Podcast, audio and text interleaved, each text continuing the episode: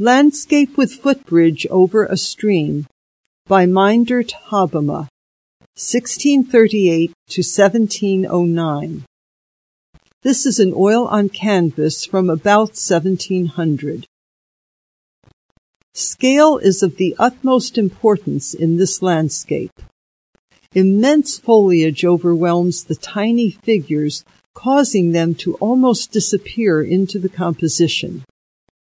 This diminutive scale of the figures suggests Hobbema's interest in the boundlessness of nature.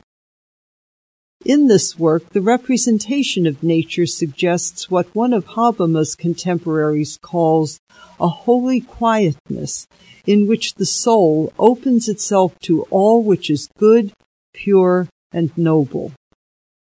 Although this painting depicts a secular subject, to audiences of the 17th and 18th centuries, it might suggest the humility of man before the power of God. Hobbema's technique, attention to detail, and mastery of light set him apart from many Dutch Golden Age painters creating similar works during his lifetime. Hobbema belonged to what is called the Dutch school, a group whose members painted themes and subjects similar to those of Italian painters of the time, through a style reflective of the differing beliefs and cultures.